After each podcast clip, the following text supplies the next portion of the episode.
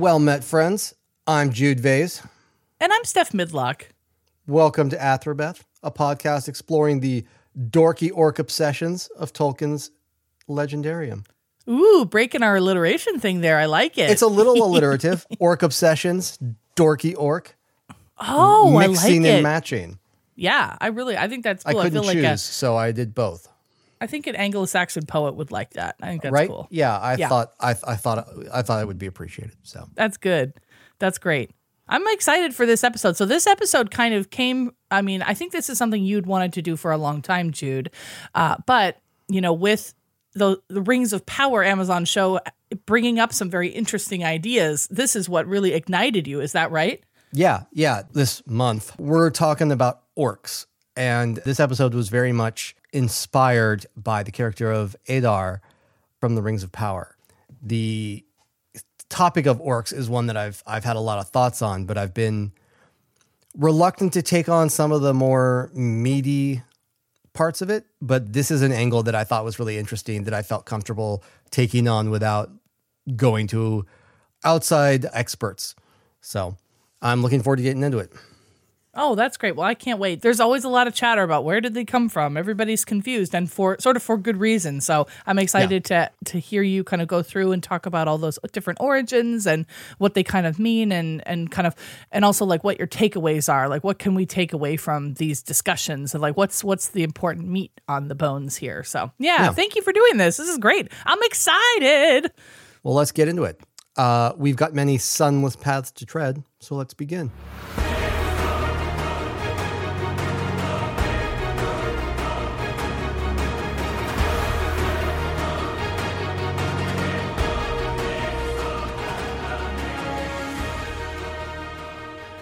All right. So let's start at the beginning. Tolkien wanted orcs. He working from the source material he had, he had this conception that he, he wanted goblins, he wanted orcs, he wanted these sort of monsters that were his bad guys. But he didn't have a good, when he first wrote them, he just knew he wanted them. Mm, mm-hmm. Because these were a mythological thing, same with elves and dwarves, that he wanted to be a feature of his world. And then in another part of his brain, he came up with all of his philosophy and religion and cosmogony for the world. Mm-hmm. And sometime later in the future, these two ships in the night collide.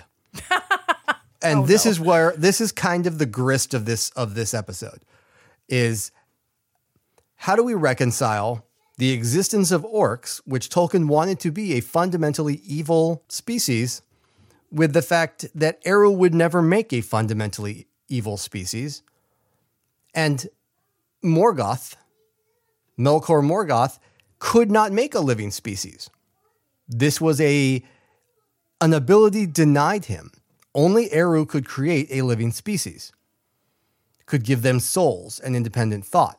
So where do orcs come from then? This is a good question, right? This is an amazing question and that was very well said. Thank you. Tolkien sure thought so because he spent most of his life trying to answer it to his own satisfaction, much less anybody else's. and I want to be very clear that he never answered it. That's Anyone- important up top. Yeah. Anybody that tells you that there is a single answer to this is wrong. Okay. Yes. Perfect. I love that. That's great because there's The so best- much like blah stuff about it. And uh, yes, go ahead. The best answer we have is his last answer and his most complete answer.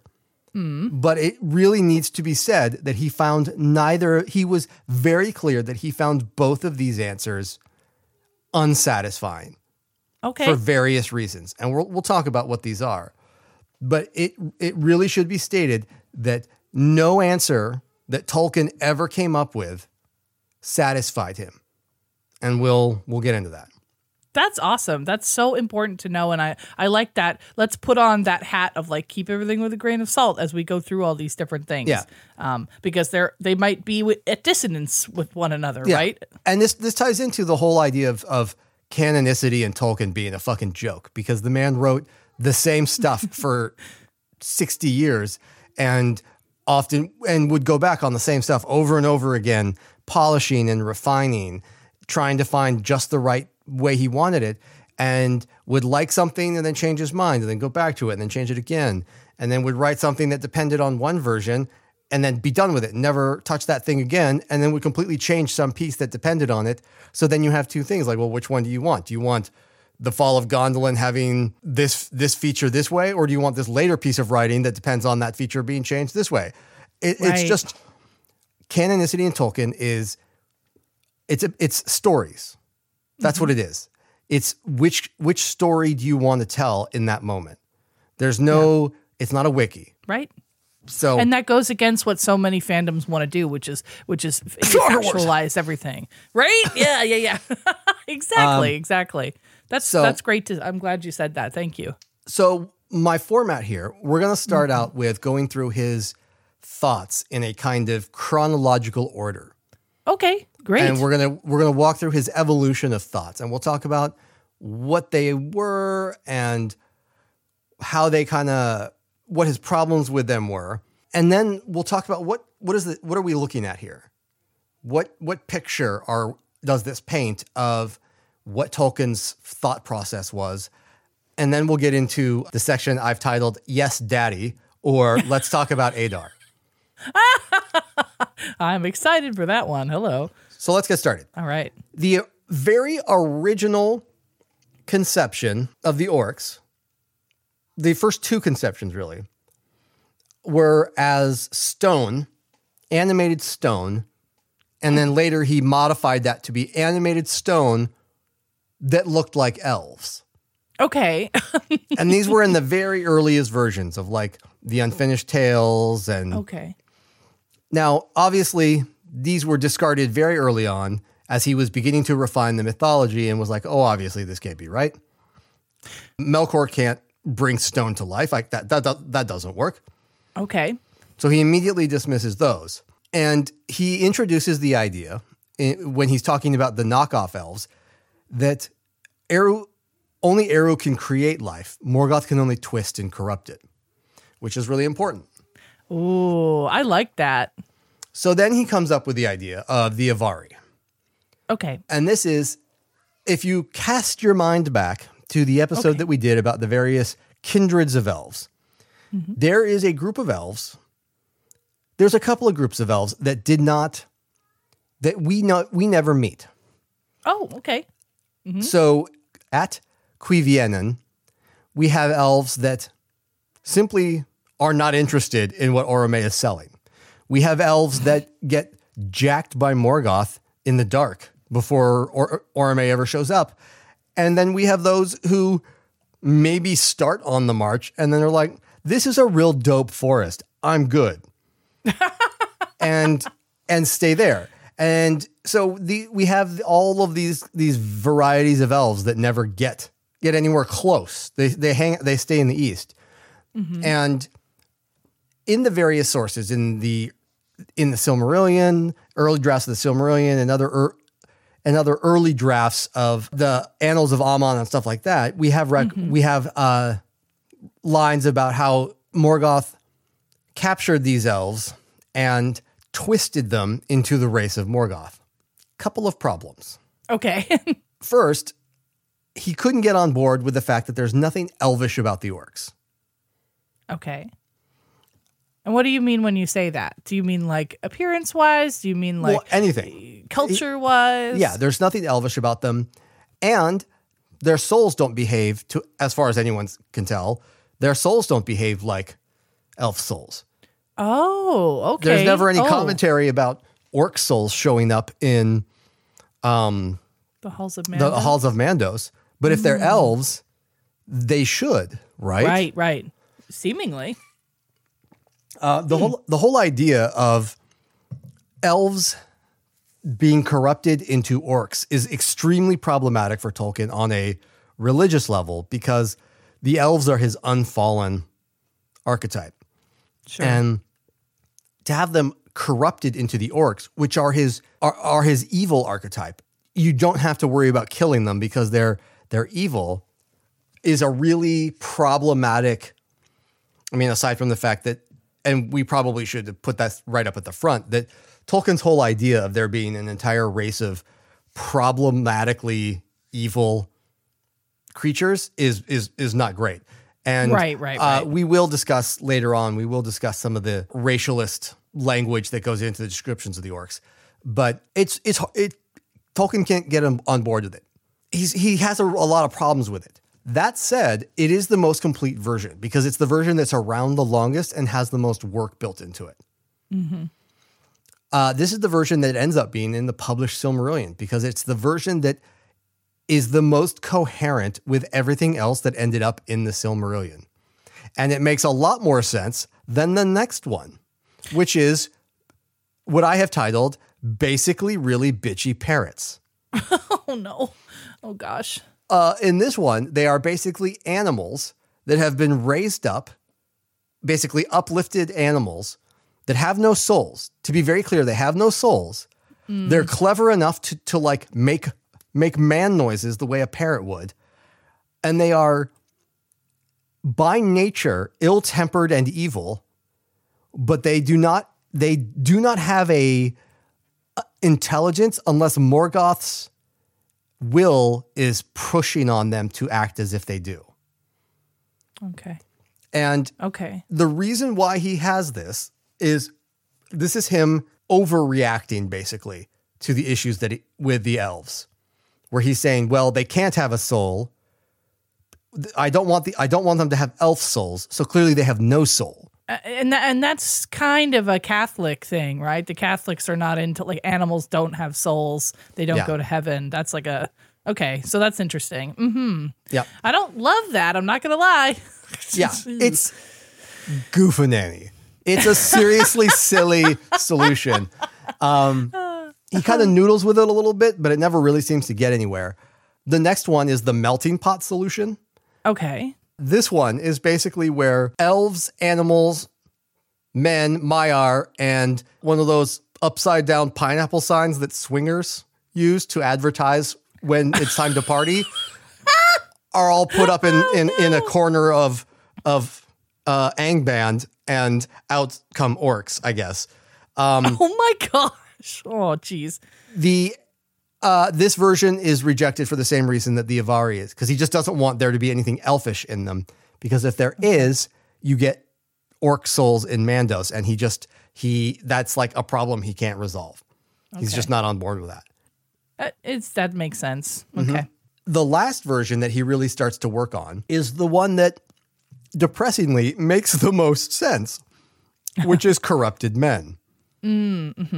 While he was super uncomfortable with the idea of there being anything elvish about orcs, he seemed perfectly okay with the idea that there was something that you could get an orc from a human with no Okay. trouble. He seemed super okay with that. And he didn't have any issues with orcs having human souls. That seemed totally, totally fine.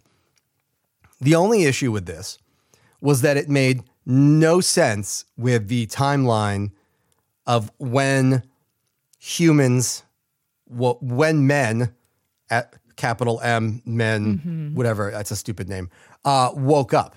Because apo- uh, canonically, it, as he was working on it then, men first awoke in the east with the rising of the sun. Right. Okay. At which point, orcs had already been fucking things up for a very long time. Interesting. Okay. So that doesn't work. And then. you would think that this would not be a big deal. That he would just be like, oh, they woke up a long time before that and they were in the east and nobody noticed. But this he was he was working on this late in life. You would think that this would have been like the second place he went after dismissing the elves. but no, he first he went to parrots and then like swinging. Uh, and then and then he got to men. Whatever Oh jeez. but I, I think it really speaks. Well, we'll get to what it look, the picture it paints, but I think it really speaks to like how in that world he lived in his head that he like the idea that it could be men didn't like he it never occurred to him because well there were no men then. Right. Right. Right. So it goes to show you how important like that timeline was to him, right? He did Yeah. when we know from previous episodes that he thought about time a lot and changed his feelings on how time flowed, right? Yeah. And how it was marked and stuff. So interesting. But so, towards so well, the last Oh, thing no, I want to say there is that Please. Mm-hmm. towards the end of his life, however, he got uncomfortable with the very mythological cosmogony of Arda. The idea Okay. that the sun and the moon were Maiar and the stars were not actual stars; they were things that Varda had thrown into the sky. He he he wanted there to be real astrolo- uh, astronomy that the stars were were distant suns and the sun and the moon were real things. And that meant that he was revising the whole timeline of when these major things happened like when the sun and the moon appeared and Oh. which would have changed when men appeared and when elves appeared and all this stuff.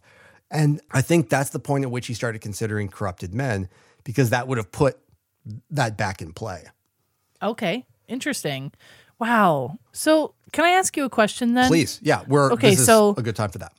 Yeah. So so all these six things: stone, knockoff elves, avari, bitchy parrots, melting pot, and corrupted men. Of those, I feel like the one that the casual fans think about the most are is this avari one of them being like twisted elves, right? And maybe that's from. Wh- it's- why do it's you in think that one's the most? Okay. Okay. Yeah, because that was the one that Christopher Tolkien put in the Silmarillion because that is the one that was coherent with the the Silmarillion material that he was gathering. So when he mm-hmm. was looking at all the material to put into the Silmarillion, all of that material was roughly the, the version of orc origin that was ex- that that existed around the time when all that material was being written and that worked with all that material was the Avari origin. Okay. Okay. All right. And as you can see from these other versions, the the bitchy parrot version is insane. Uh, the melting pot version is insane and has all the same problems as the Avari one. Yeah. And the corrupted men one doesn't work with the timeline that Tolkien had at the time. Okay. So it, it really is the one that works the best. okay. It just it, it the problems with it are exist only exist if you think about if you have like strong thoughts about the eschatology of Middle Earth. So Okay. May I ask you another question? please. going back to the first one, which was, uh, or the first two, which is Stone and Still Stone slash knockoff elves. You said, you know, Melkor cannot bring stone to life. I would, I just wanted to ask you, how does that fit with what Aule did when he created the dwarves? So he can make them move. Morgoth absolutely could have made an army of stone orcs, but they would only move for as long as his attention was on them. Oh, okay. The second he stopped focusing on them, they would stop moving because they have no independent will. That's where the parrots come from. The idea of raising up an animal so that they'll still, you know, like squawk and mate and pick fights with each other while he's not looking at them. And then when he wants them to do something like scale a wall and swing a sword, he directs his focus at them and can get them to push okay. to, to go do that. And so, Um, if if Eru had not sort of taken pity upon Aule and his dwarves, and because the whole thing was like, so that would have been the same deal with the dwarves had Eru not been like, all right, you can keep them, but they have to wake up last, right? Like, Yeah. I'll let you have them. I'll give them because he did he give them? Well, that's a different situation, but Well, like, yeah. So he and that's that's the, the the the crucial difference here is between Morgoth and Aule. Both of them are makers that have mm-hmm. a, a powerful desire to to create that oversteps the bounds of what uh, what Eru has given unto them to to make. And the creation of peoples is not for them to do. The difference is Aule attempts it and immediately recognizes his folly, and when confronted, goes to strike them down, to destroy them. And it's in that moment that they cringe away. And they do that because Eru has given them spirits, he's given them souls, and has taken pity on them because Aule loves them and has done this not out of a desire to have something to dominate or anything like that, but out of a pure love of making and for a desire to have something to teach. So he overreached, but not for any hu- hubristic or bad reason. It was just, it was in the character he was given, and he just wanted to do it more. Whereas Yeah. Morgoth wants something to control. He wants something to dominate and he wants something to use to he wants a tool to enact his will, but mostly he covets that ability. He covets the fire. And that is a thing that has been true his entire existence. It said that like den- the denial of that single thing is a very big deal for him. So uh, that Wow. kind of is is one of the main differences between them. That was so well explained. Thank you, Jude. I I uh I actually have never really stopped to think about Aule and Melkor being sort of two sides of the same coin. Um, that's really cool. Thank you. Okay, so that definitely Yeah. makes a lot of sense. Even though Okay. it's it's often you know it's often said that you know like Manwe and Morgoth were like brothers and were like equal, Hmm. o- virtually equal in power. I've never seen that because like Manwe is a, a totally different. He's mighty in authority and, and kingliness and whatever, but he's kind of distant. We don't really know anything about Manwe. We don't get a sense for what his deal is. Mm-hmm. But Aule, absolutely. We get a feel for the ways in which he is very similar to Morgoth. And I think he's a much better comparison point than prickly old Manwe.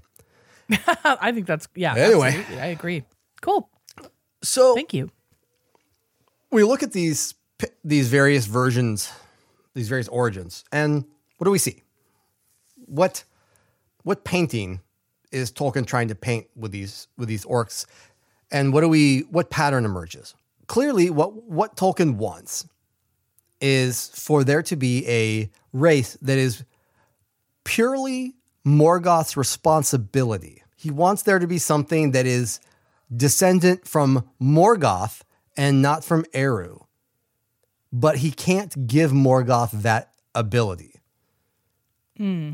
He wants the orcs to be people because he wants to give them agency and he want as like as a writer he wants them to have that narrative agency and stuff like that. But he he wants them also to be evil. And that's real hmm. problematic from a religious Yeah. perspective especially given the rules he's put on himself with regards to what Morgoth can do Sure. and especially when it comes to like making them uh, d- descended from elves he like makes that a double problem because now he's somehow taking his perfect unfallen elves and contorting them into the absolutely evil orcs. And the idea that you could take an elf soul like how is an elf soul supposed to know an orc body from an elf body? And what makes it evil is, is does it just become evil when it's born into an orc body? Or is it is it doomed to be raised into evil because it's born in orc society? It, it raises a lot of really wackadoo questions. Yeah, I think also another question it raises, it uh, you know, and going back to his Catholicism, is you know if an orc repents, can can they be saved? You know what I mean? Like, can they go back? You know, if if, Yeah. if if they came from elves, they should be able to be saved, and and their soul should be able to, yeah know, it raises right? Jesus died for our sins. Blah blah blah. yeah it raises a whole manner of problematic questions when it comes to elf souls if the orcs are are in fact fallen elves furthermore i think it becomes clear in recent years that the whole goal is flawed the idea of there being a a fundamentally evil race is fucked up um i'm super not qualified to speak on the racist and racialist language that Tolkien used. I uh, I'm I'm just not going to touch it with a ten foot pole. I am going to acknowledge it 100 percent yeah, and that it's say there, that it's wrong, and it's that wrong. it's- but I I, Yep. I don't feel comfortable analyzing it. There are people that have, are much better at it than me. I will specifically cite Dr. Dimitri Fimi. Uh, has a really excellent book called Tolkien, Race, and Cultural History from Fairies to Hobbits um, that has some very, very good essays that analyze the problems of race and culture in Tolkien. She's Mm-hmm. also written some articles that are published. There's a, a number She's of people have done really good stuff, but I, I, Dr. Fimi is really one of our leading lights these days in Tolkien studies. and her work is extraordinarily fair-minded and recognizes the problems within the work. Uh, but there's all kinds of stuff out there. This is a great time to be in the Tolkien community, in the Tolkien studies community, and looking at these these subjects. Yeah. So if It's that's okay to be critical of this. yeah, Yeah. and we should be critical of it. Yeah. Uh, Absolutely. I don't Yeah. think Tolkien was a horrible person. He wasn't H.P. Lovecraft, but he wasn't perfect. he lived in a time when you could say these things and really not get any kind of pushback. And that led to a lot of unreflective thoughts about these kinds of things. And Yeah. that's not to make an excuse. I'm just saying right. that that's that's what the world that's where the world was. And so it was very easy for a lot of these white writers to just say this shit thoughtlessly. Um, yeah. and for these opinions to just kind of fester and grow. And so Mm-hmm. you have this this language. And I think the whole idea the whole idea or goal of a wholly evil race, I don't still think it works. Um, I think Yep, unless you're fighting like evil robots, I think you, you gotta kind of just like dump that one in the gutter Yep. Agreed. on a personal level, I think it's also sort of narratively limiting, as I think the Rings of Power show really, really demonstrates, Oh, yes. which segues nicely into our last section. Oh, wow. No, that's great. Um, Please. let's talk about Adar. Yeah. So just in case people haven't seen the show, which I you know not everyone has, can you just tell us who Adar Well, first, is? spoilers. If, yeah. if you right. haven't seen If up through episode eight of Rings of Power Season one. of season one, there will be spoilers, tough nuggets. so, in Rings of Power, season one, episode eight, uh, well, throughout the sh- show, we get this phenomenal character of Adar, portrayed by the absolutely phenomenal uh, Joseph Mawle. And he, it turns out, is what we would call an Avari. But Galadriel has a different name for him. She calls him uh, Moriandar, a son of the dark. And she acknowledges him as one of the fathers of the orc race. Hmm, that's very interesting. And she knows what he is immediately uh, when she sees him. That's so interesting. Uh, he says he prefers the name Uruk, simply the name of the orcs in the black speech. Okay. And he- that is the, the label he, he accepts for himself, which is mm-hmm. really, really important to note. This is not, Right. that is, he is saying, I am an orc. Yeah. I want to Although take, he doesn't he doesn't look like one typically. He right? doesn't like, look he like looks one. like an elf. but let's all, let's focus on the fact that the two things there, his name, let's, I want to, I want to go over the, the, the language used here, first of all, to Sure. focus on the nomenclature. Yeah, please. Tolkien gives no name for the elves who start the Orcish race because he doesn't like this origin, so he doesn't explore it a whole lot. He simply says that in, when he does talk about it in those in those early drafts, he says they may have come from elves captured by Morgoth in the first days before they met Orome, or those who rejected him. Uh, these are called the Avari, the Refusers, or Morquendi, the Dark Elves, because they never saw the light of the two trees. But both ter- both terms are derived from their relationship with the light of Valinor. They either refused to go see it or they failed to go see it. The Morquendi is a general term mm-hmm. for those who never saw it, whether they were Avari because they refused or they started on the trip and then never got there. But that is Right. The term is explicit in its i- is an is an explicit differentiation between those who saw the trees and those who didn't. Huh. That's so interesting. And similar, similarly with the Avari, that is explicit in its differentiation between those who accepted the invitation and those who did not. We don't have a term for evil orcs. Like, we don't have a term w- when we talk about, for example, Eol, the dark elf. Only in the very earliest drafts do we have any indication that dark elf refers to a moral darkness. Right. Okay. Yes. Right. Right. Right.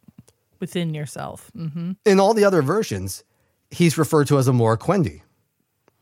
Or So someone who, who physically did not see the light. Yeah. Yeah. that right. dark Ooh, elfness is not related to him being hi- eh, eh, to coloration, to living in the dark to living in a cave to being evil to being ill tempered. It's entirely about whether or not he saw the light of the two trees, which I think Wow. is really interesting because the term whereas Moriondor very differently does. First of all, it's a Sindarin term, Okay. Which is I was interesting. going to ask. which is interesting because Sindarin is those other terms, Avari and Moriquendi, are both Quenya.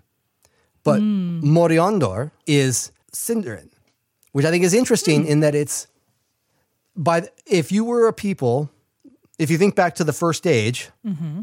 Uh, if you remember our conversation, it hasn't aired yet, but we had a conversation recently with a mm-hmm. special guest that spoke at length about Sindarin.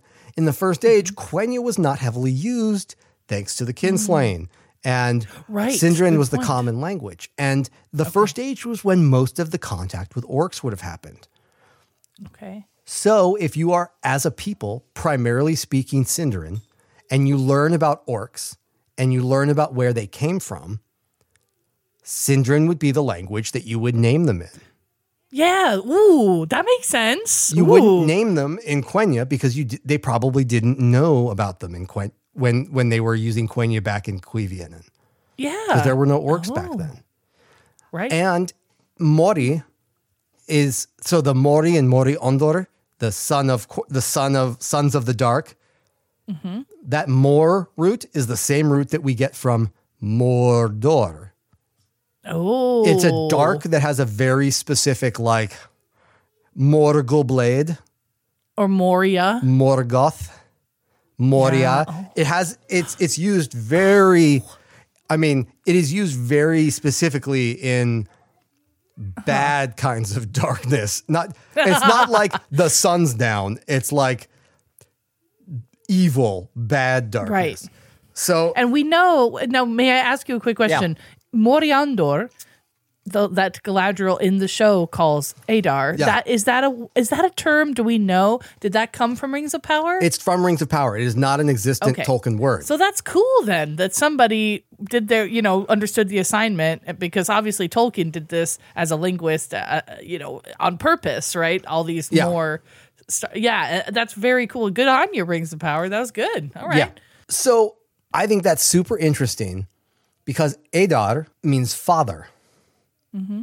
So the name he gives, the name he takes for himself mm-hmm. is father, and she calls him one of the sons of the dark. Mm. So it's very clear that he is that this relationship is understood as he is one of the elves that founded the orc people.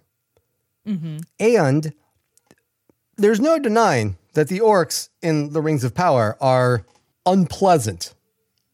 sure But yeah Adar is, and Adar's one of them. Adar is not a, a super good dude, but he is Sure. also an elf, or at least participates in the elf culture he came from in interesting ways. Mm-hmm. He does certain things that show you his connection to elf culture, to show you that he is not some monster, which I think they, is very Like- important. like those seeds right Yeah. planting the seeds He plants the same ritual that we see Arondir do before battle, uh, new life in defiance of death. And I just think that's super interesting that they make the effort to de- depict Adar as air quotes human. He is con- he is gentle at times with his children mm-hmm. and obviously loved by them. And his goal in all of this is to create a land for them where they will not be used by anyone else yeah because they've been used by Morgoth and they were used by Sauron and he he slew Sauron as best as he was able right in order to save them from being used in his experiments to to to whatever he was doing with the unseen realm. His goal here is to give them a, a realm away from the sun where they can be their own people, which Yeah, it's very touching. is a fair goal. Mm-hmm.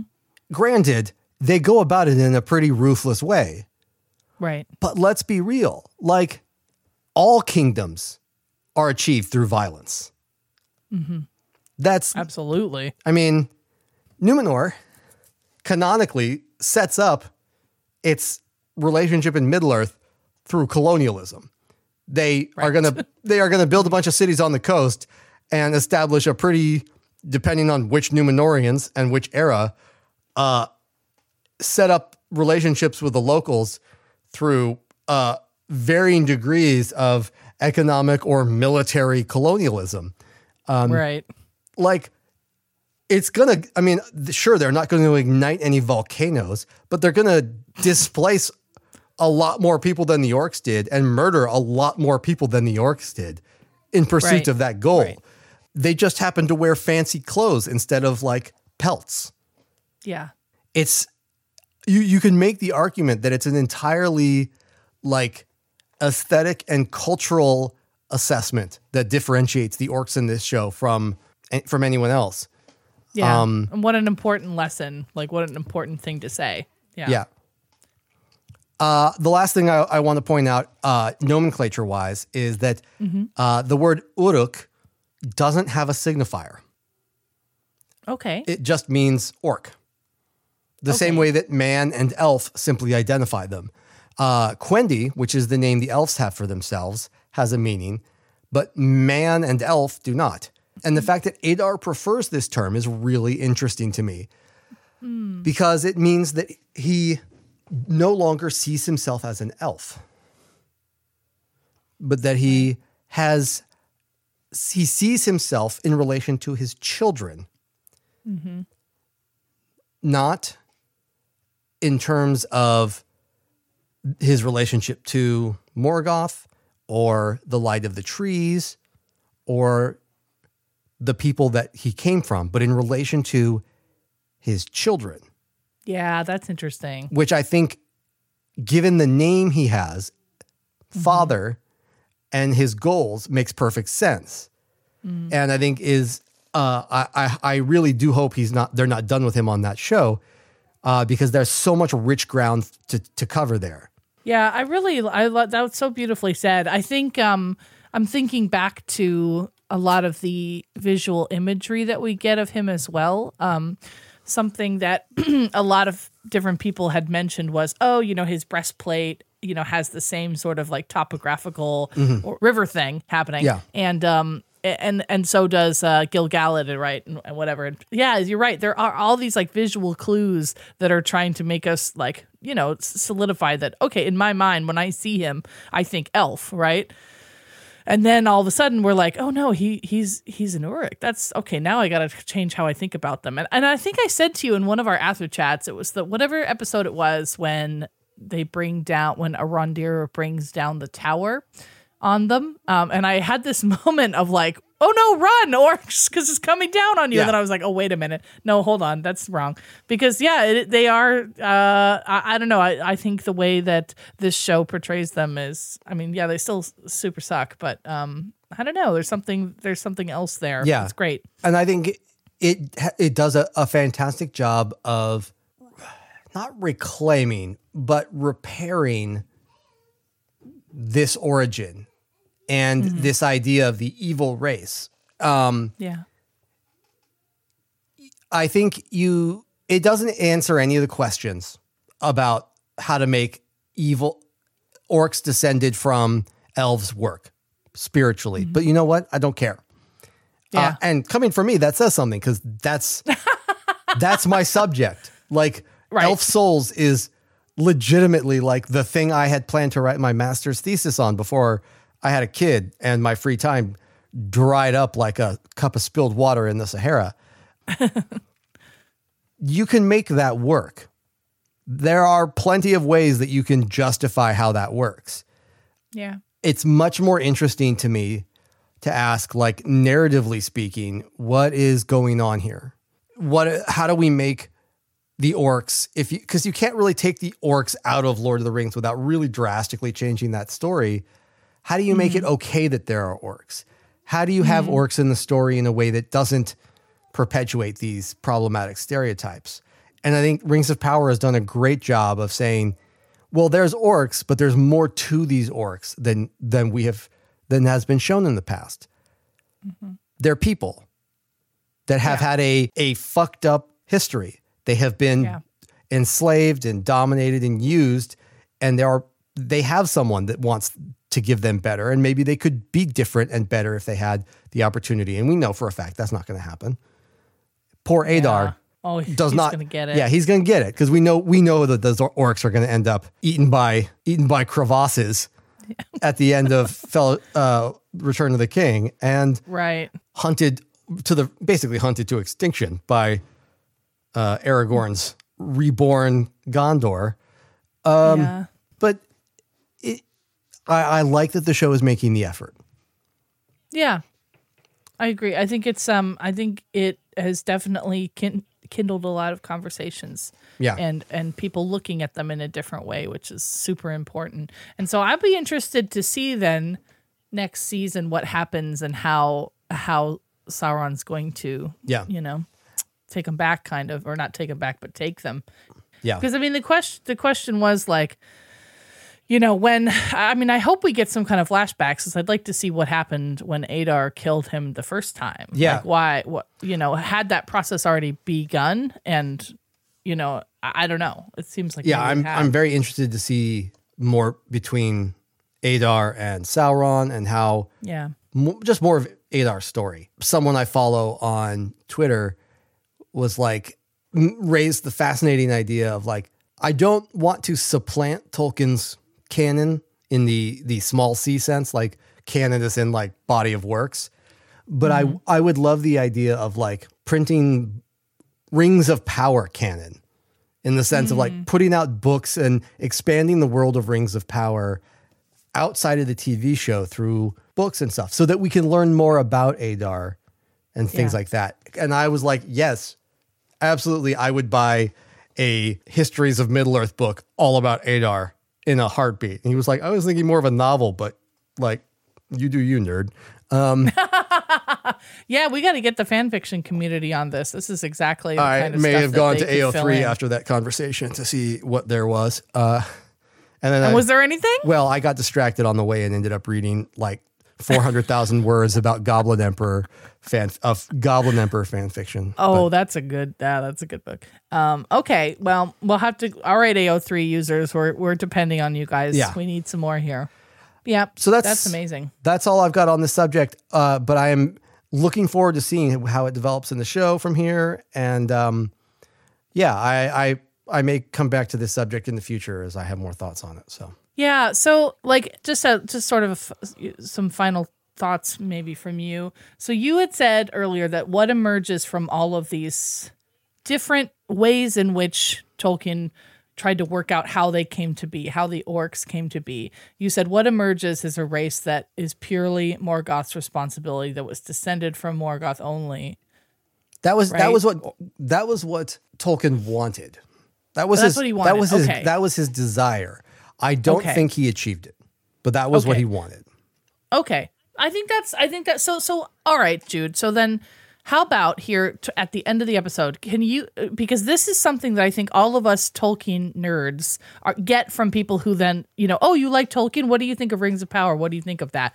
What is what is our elevator pitch then for like for for orcs in in Middle Earth? Like what I- what's what what are the, what's the one what's the one thing we can say to a kind of a really casual fan, you know? I, I don't think you can. You can't. Okay. Uh, I would say that Tolkien tried really hard to define where his orcs came from, but his literary desires conflicted with his philo- philosophical and religious desires, uh, and he painted himself into a corner that he never resolved. okay. Perfect. And I, uh, great that is great. That's exactly that's I think exactly what we all you know need to keep in mind. And then and then yeah and then whether or not you listener on your own level if you liked what rings of power did or if you didn't um you know that's up to you. Yeah. wow that's really great. Jude this was great. I think that this is a very difficult subject because of the racial implications that come along with it. I hope that maybe we can invite you know m- more folks on to talk about this with us um, because I, I think this is an important conversation to have. Agreed. Um, but I I really appreciate how you laid it all out because this is something that I've been that I've been confused about for for a while. So Yeah. thank you for doing that. This J- honestly, listeners, Jude did all the work on this. This is like the best outline I've ever seen. I really think you should turn this into a paper. I may. It's great. I may if I. I hope you do. It's awesome. I love it. And maybe like, man, someday in the future you could get that master's done because this is so cool. Someday. I, I want to read a million pages about this. This was great. Thank you so much. And so, listeners, if you, because again, this is a big subject. If you have questions on this, like Jude's your guy for it, um, come onto our Discord and ask us, or you know, let us know your thoughts, or come onto our Twitter. Um, we want to hear from you because this is a very fascinating subject. Yeah. with lots of nuances. So many nuances. Cool, Jude. Well, thank you. Thank you so much for all your work on this. Thank you.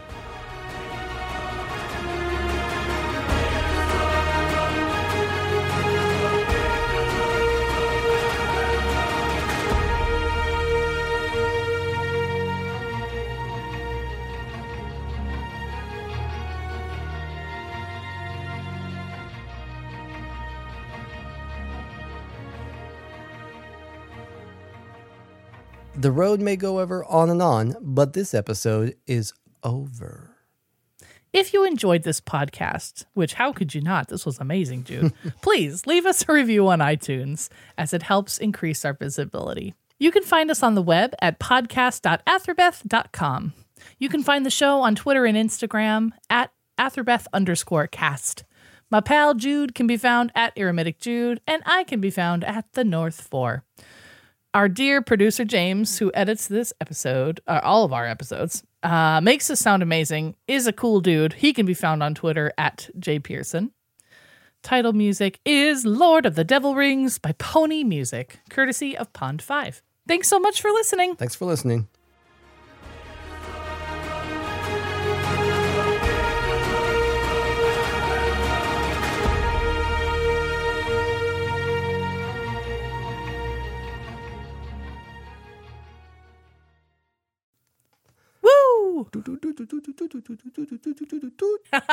Ooh.